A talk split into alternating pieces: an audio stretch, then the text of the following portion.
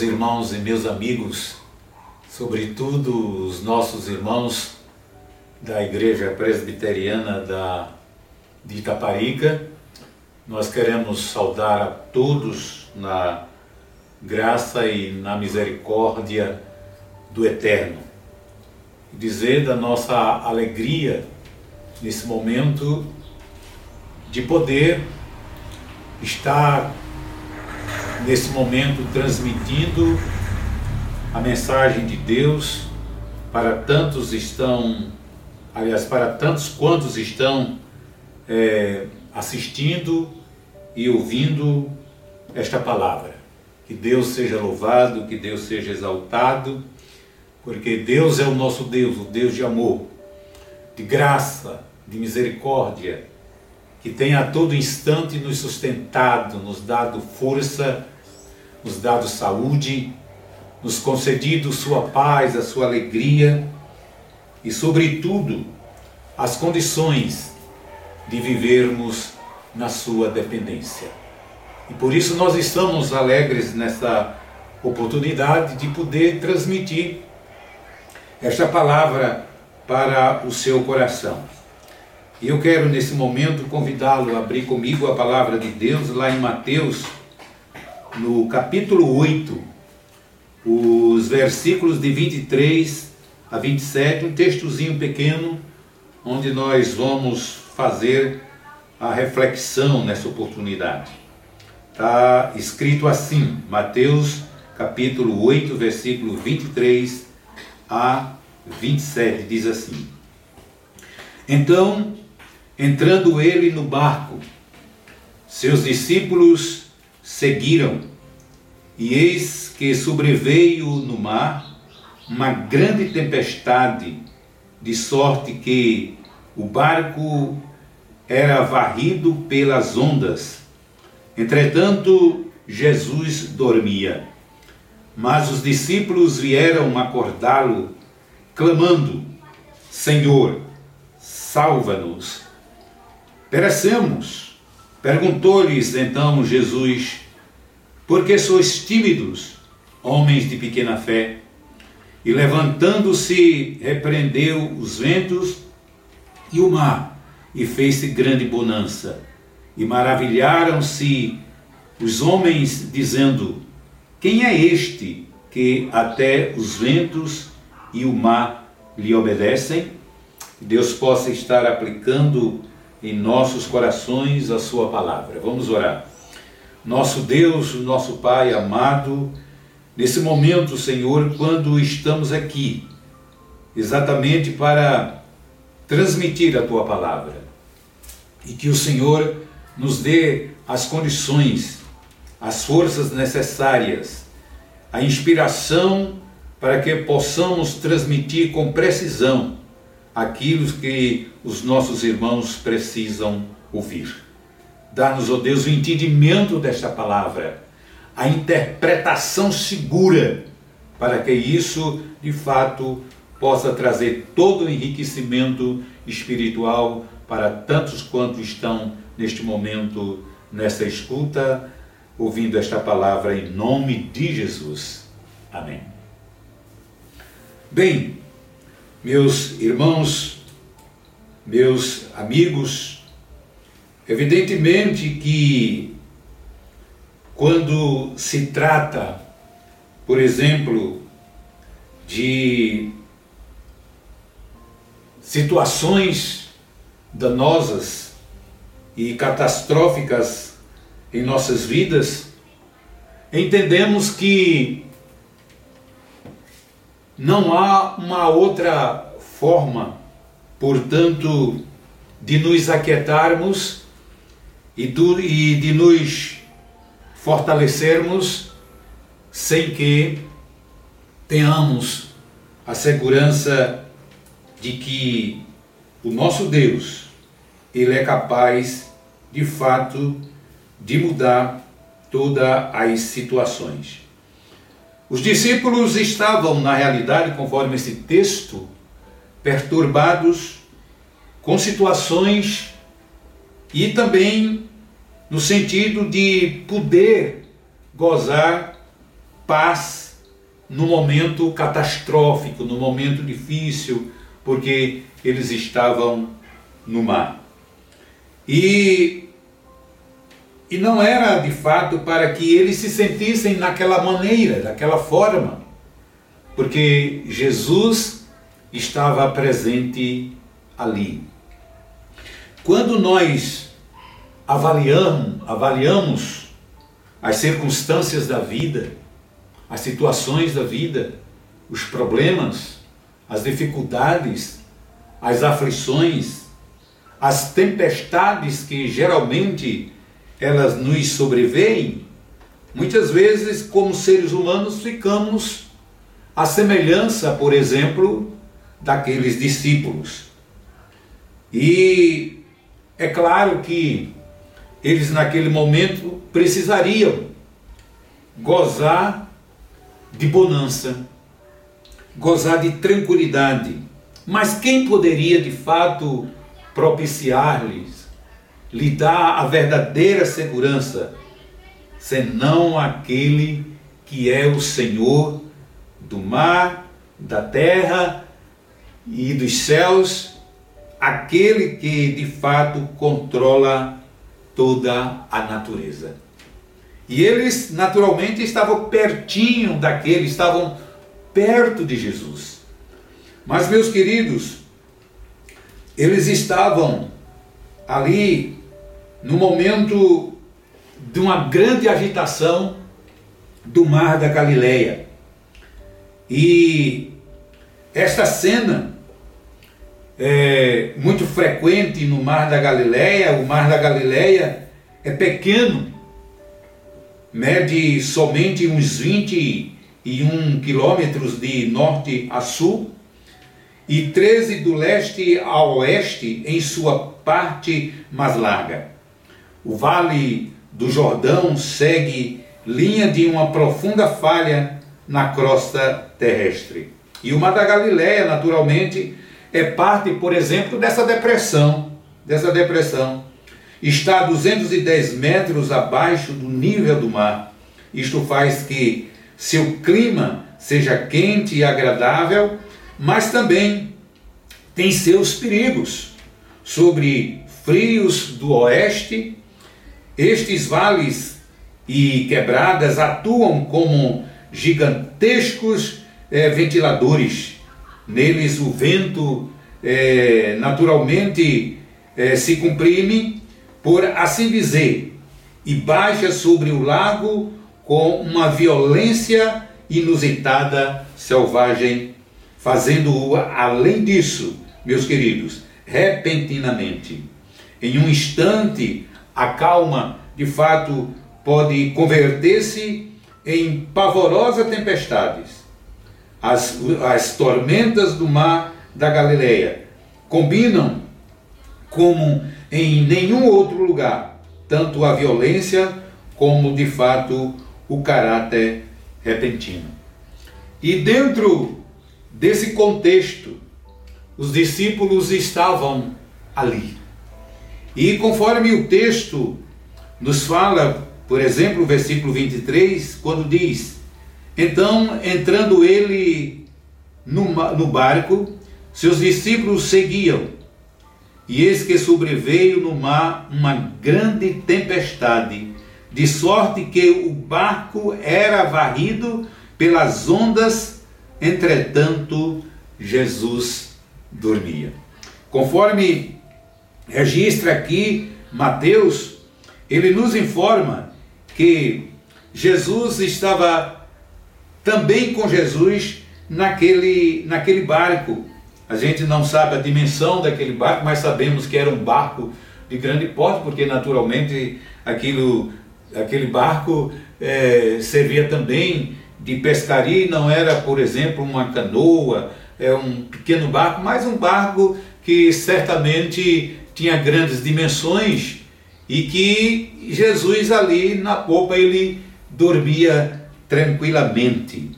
Mas em meio, portanto, àquela situação, diz que o mar começava, por exemplo, a ser agitado, porque veio de fato uma grande tempestade. E de sorte que diz o texto que é, o barco era varrido por aquelas grandes ondas que naturalmente estava ali presente naquele mar. E o que nós podemos ver, meus queridos, como também as tempestades da vida, elas surgem de momento. A gente estava tranquilos, todo mundo, podemos dizer, e de repente a gente se depara com essa epidemia, onde muitas pessoas têm morrido, outras têm ficado doentes, e assim tem trazido uma expectação, tem trazido dor, tem trazido sofrimento. Então veio essa grande tempestade que naturalmente as pessoas não esperavam e que, que sejam crentes ou não, todos nós estamos nesse barco. Todos nós estamos vivendo este momento catastrófico. Todos nós estamos vivendo essa situação. Mas é preciso entender uma coisa, meu irmão e meu amigo, que a tempestade ela vem. A tempestade ela acontece. Mas nessa tempestade é preciso que nós nos socorremos a Deus, que controla todas as coisas, que controla a natureza. E diz, meus irmãos, o texto sagrado, enquanto os discípulos estavam com medo, estavam agitados, estavam é, de uma forma bem inquietos, diz o texto sagrado que Jesus estava dormindo. Que maravilha! Que maravilha! O Senhor Jesus, que era que é o dono de todas as coisas, ele manteve a tranquilidade. Ali, quem sabe, pegando uma soneca e quem sabe já um tanto cansado, ele dizendo certamente é o momento de eu descansar um pouco. Mas os discípulos não estavam dormindo, apenas Jesus. E quando eles veem que Jesus está dormindo, então eles ficam atordoados, ficam é, entre mentes é, perturbados com aquela situação que nós vamos fazer enquanto o nosso mestre, porque depois eles tratam isso depois, né, o nosso mestre, aquele que nos ensina, aquele que nos orienta, aquele que nos guia, ele está dormindo. O que nós vamos fazer? E aí o versículo 25, meu irmão, diz assim: Mas os discípulos vieram acordá-lo, clamando: Senhor, salva-nos, perecemos. Na realidade, eles, quando vieram a despertar Jesus, certamente eles queriam, naquele momento, gozar calma, porque a perturbação, na realidade, tomava conta deles. E eles diziam: Nós vamos perecer, enquanto isso o nosso mestre dorme. E diz a palavra de Deus que eles foram acordar a Jesus. Jesus, o Senhor não está vendo que nós estamos perecendo, perecendo, nós vamos morrer, nós vamos nos acabar nesse mar, nós vamos perecer. E naquele momento, meus irmãos, Jesus faz é, seguinte pergunta, conforme o versículo 28. Perguntou-lhes então Jesus: Por que sois tímidos, homens de pequena fé? Na realidade, Jesus agora chama a atenção, é um ponto que nós gostaríamos de destacar com muita precisão aqui, é portanto a questão da fé. Por que vocês estão tão perturbados? Por que vocês estão tão tímidos? Será que vocês não acreditam? Porque, olha, vocês podiam pensar é, nos milagres que aconteceram dos pães multiplicados, de curas que já houveram, né? E vocês agora estão perturbados, não sabendo que eu sou o Senhor, que eu posso prover, que eu posso é, trazer calma, portanto, a essa grande tempestade. Mas Jesus o exorta, porque sois tímidos, homens de pequena fé.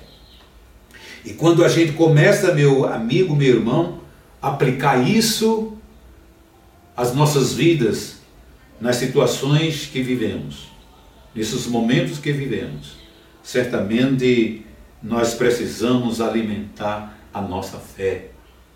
Porque parece que nós estamos da mesma forma que o mundo está, porque tecemos geralmente os mesmos comentários. Isto implica em dizer que nós não estamos confiadamente, mas nós precisamos alimentar a fé que o Senhor, ele está no controle de todas as coisas. A palavra de Deus diz que até os cabelos da nossa cabeça estão contados. A sua palavra diz, portanto, também, inclusive esse mesmo evangelista registra que não cai um passarinho, que não cai um pardal, que não seja do consentimento da vontade do Eterno. Isso significa dizer que Deus controla todas as coisas. E quando Deus permite que tais situações aconteçam, que catástrofes aconteçam, que epidemias aconteçam, a gente sabe que Ele está controlando. Ele sabe qual o fim, por que está permitindo isso. E certamente, meus irmãos, Ele quer a cada dia nos provar. E nós precisamos, nesse momento, estarmos junto dele, pertinho dele. Precisamos alimentar a nossa fé e não estarmos perturbados a ponto de dizer que nós vamos perecer, que vai se acabar tudo, mas precisamos cantar como Lutero cantou, mesmo que tudo se acabe, famílias bem prazer, certamente com Ele reinaremos. Então precisamos ter essa confiança, alimentar essa confiança que Deus, que Jesus está no barco, que Deus controla todas as situações, que Deus controla todas as coisas. E naquele momento, é, continuando o versículo 26, diz: E levantando-se, repreendeu os ventos, e o mar se fez grande bonança.